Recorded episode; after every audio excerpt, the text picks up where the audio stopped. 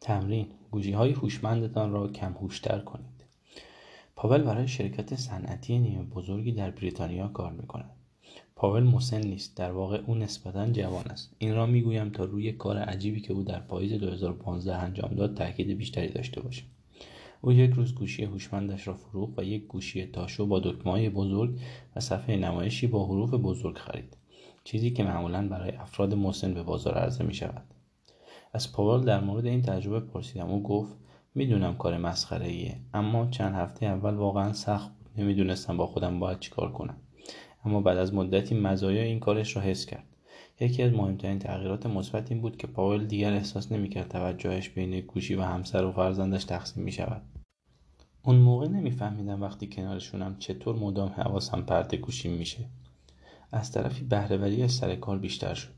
و بعد از آن چند هفته ابتدایی سخت احساس ملال و استرابش از بین رفت. استرس هم کم شد حال... حالی هم نبود چقدر عصبیم همسرش گفته بود از اینکه او اینقدر خوشحال می‌بیند حیرت زده است وقتی دنیل کالاف مدیر ارشد فناوری تصمیم گرفت گوشیاش را کم هوشتر کند آیفونش را دور ننداخت ولی آن را توی کابینت آشپزخانه گذاشت چون دوست داشت موقع تمرین ورزشیش از آن استفاده کند یا گاهی موسیقی گوش کند یا از برنامه آمادگی جسمانی نایکی استفاده کند. با این حال او بیشتر اوقات از یک گوشی نوکیا 130 که یک گوشی ساده است استفاده می کند بدون دوربین بدون هیچ برنامه و بدون هیچ گونه مرورگر وب. فقط تماس و پیام متنی دارد. برای او هم مثل پاول یک هفته طول کشید تا به میل به چک کردن مداوم چیزها از سرش بیفته. اما خیلی زود از این مانع عبور کرد. او در وبلاگ شخصیش می نویسد احساس خیلی خوبیه انگار بیشتر توی زندگیم حضور دارم و ذهنم منسجم تره طبق گفته کلاف مشکل اصلی او در زندگی بدون گوشی هوشمند نداشتن جستجوی گوگل است. می‌گوید با این حال بدون گوشی هوشمند حس خیلی خوبی دارد. هتاورج به عنوان یک پایگاه قابل اطمینان در زمینه خبرهای تکنولوژیکی به ارزش بالقوه بازگشت به دستگاه ارتباطی سادهتر اعتراف می‌کند.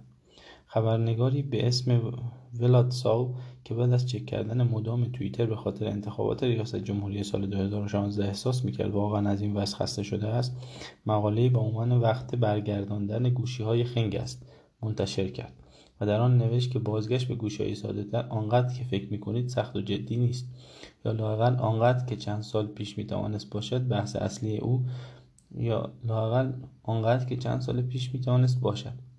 بحث اصلی او این است که تبلت ها و لپتاپ ها خیلی سبک و قابل هم شدند و دیگر به تلاش برای افزایش قابلیت و قدرتمندتر کردن دائمی گوشه هوشمند و همزمان بیشتر کردن عوامل حواس پرتی نیازی نیست.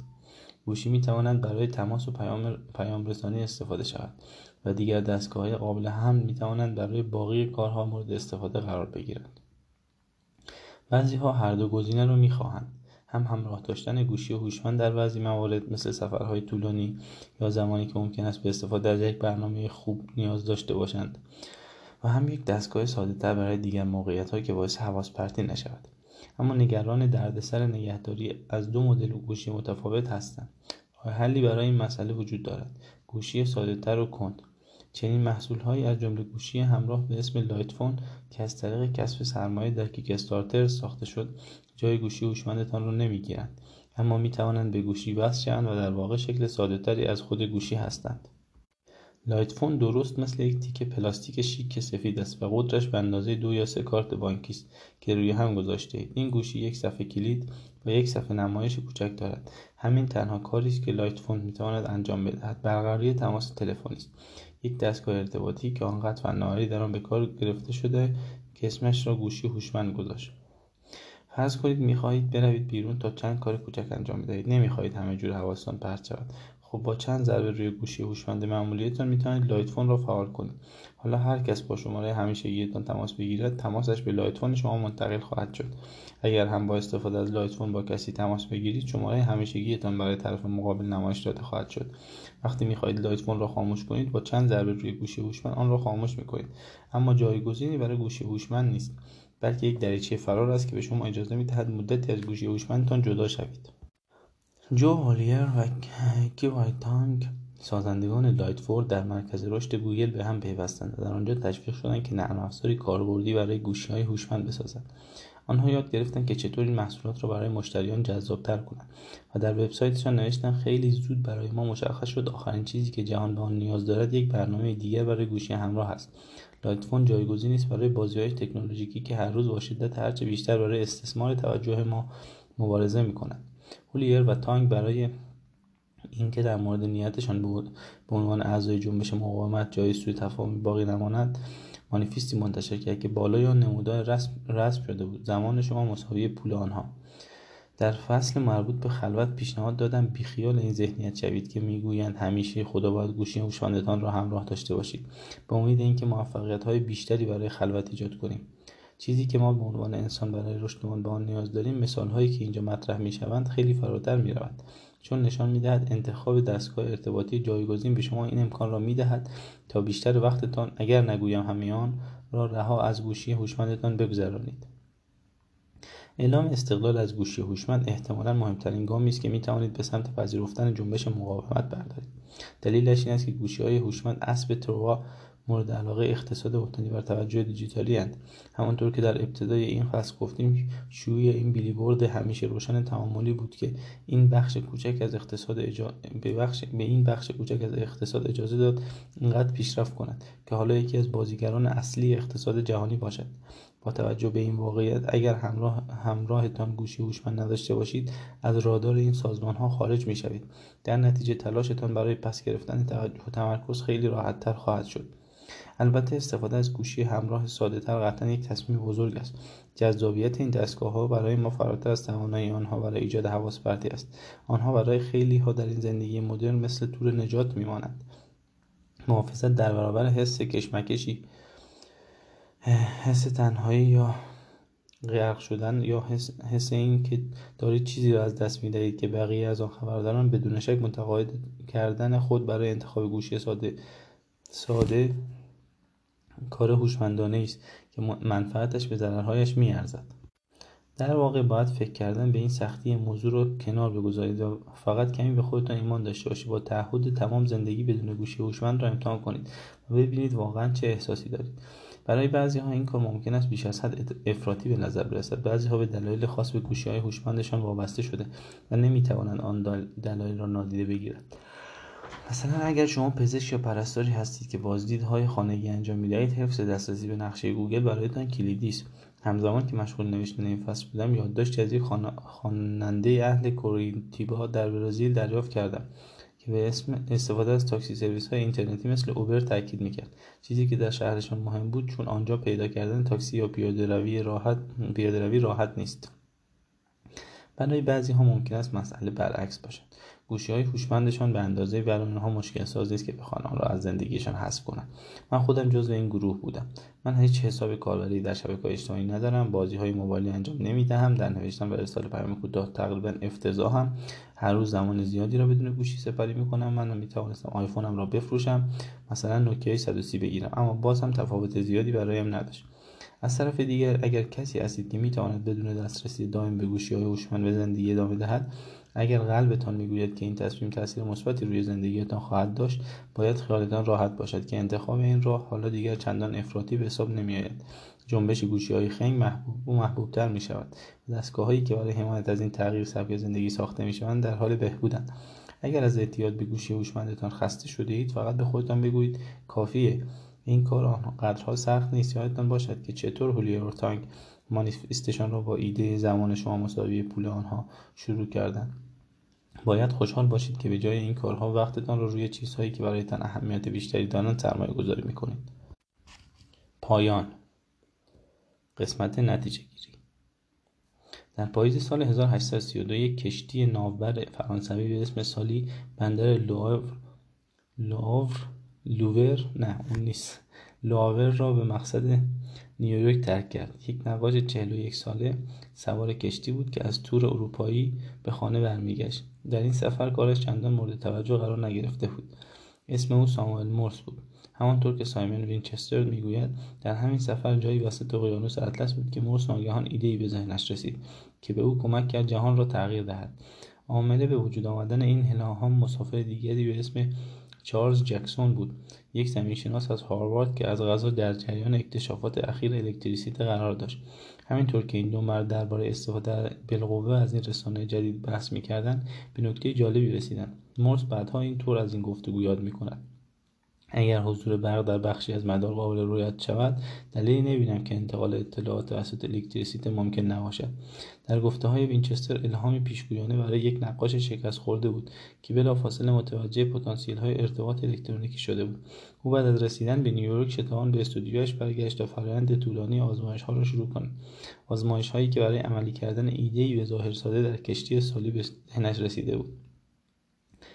لازم بود دوازده سال بعد در ماه می 1844 مورس کلید تلگراف خود را روی میز در دادگاه عالی ایالات متحده گذاشت و آنجا بین تعداد قانونگذار پرنفوذ و مقامات دولتی نشست.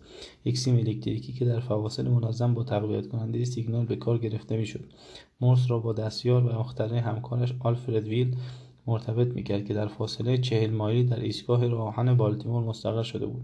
وقت آن رسیده بود که مورس از اختراعش برده برداری کند. تنها چیزی که لازم داشت یک پیام افتتاحیه بود.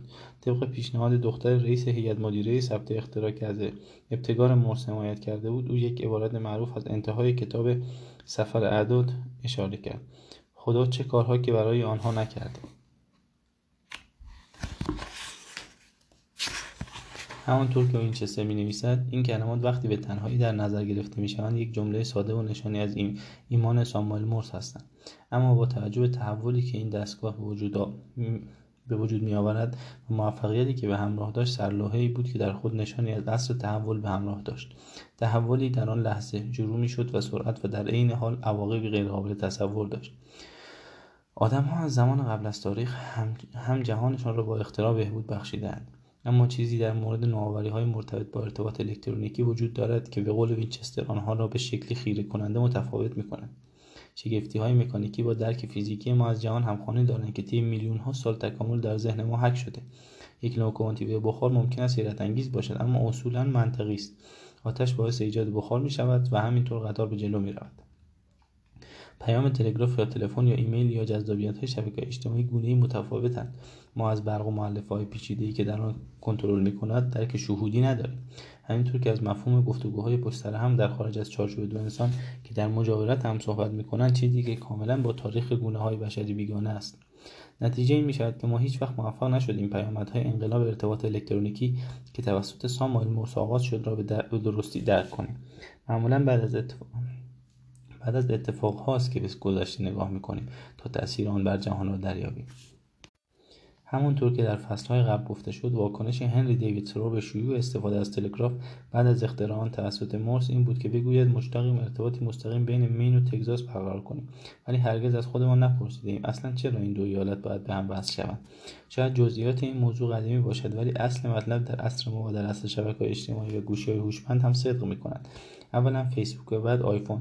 ارتباط و اتصال وسواسگونه که اختراعهای عجیب و تقریبا جادویی های رادیویی و های نوری از آن حمایت می‌کنند و کمک کردن کل فرهنگ ما تحت سلطه این اتصالها قرار بگیرند ولی هنوز این حضور ذهن را پیدا نکرده ایم که گامی به عقب برداریم و از خودمان دوباره سوال عمیق سرور را بپرسیم که برای چه؟ نتیجهش جامعه است که تقلا می‌کند با عواقب ناخواسته درگیر است.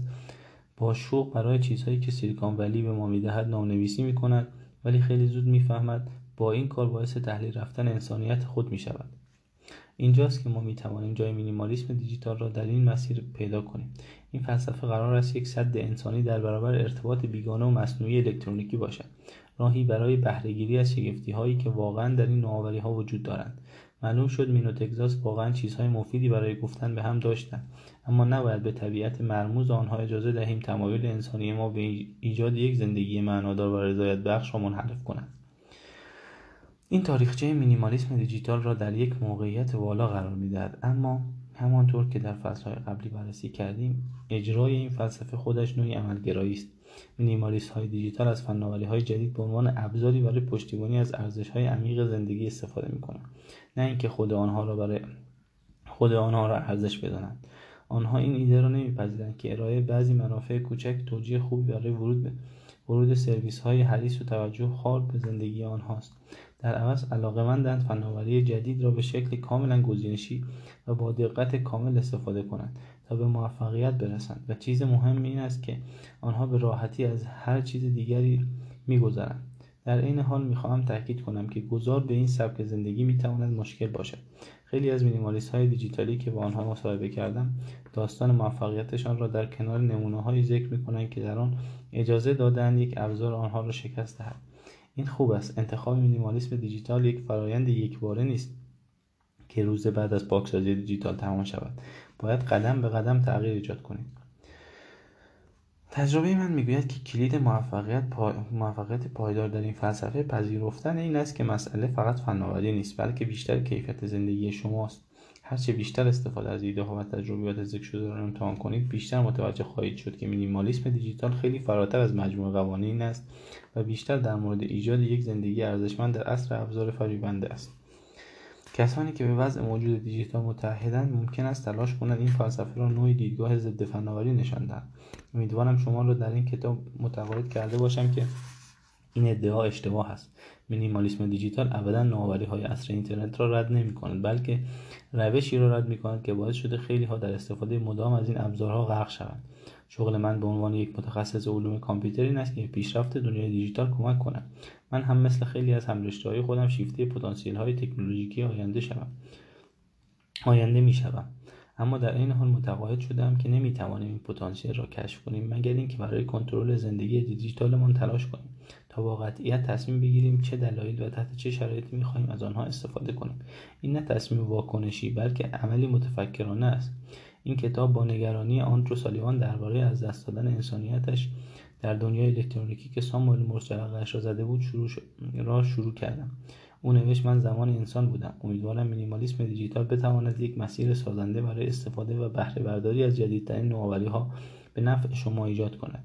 نه اینکه فرهنگ و شرکت های دارای اقتصاد مبتنی بر توجه بینا بسازد که در آن رنج کسی مثل سالیوان به پایان می‌رسد و در عوض می‌تواند به راحتی بگوید فناوری کمک کرد انسان بهتری باشم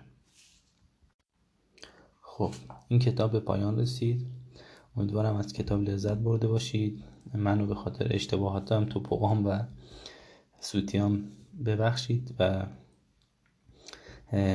اگر نقدی انتقادی پیشنهادی دارید و دوست دارید که من این کار رو ادامه بدم برام ایمیل بزنید. خیلی خوشحال میشم و خیلی باعث افتخار از همتون ممنونم که توی مدت منو تحمل کردید و پادکست رو گوش کردید. ممنون از همه شما. خدا نگهدارتون.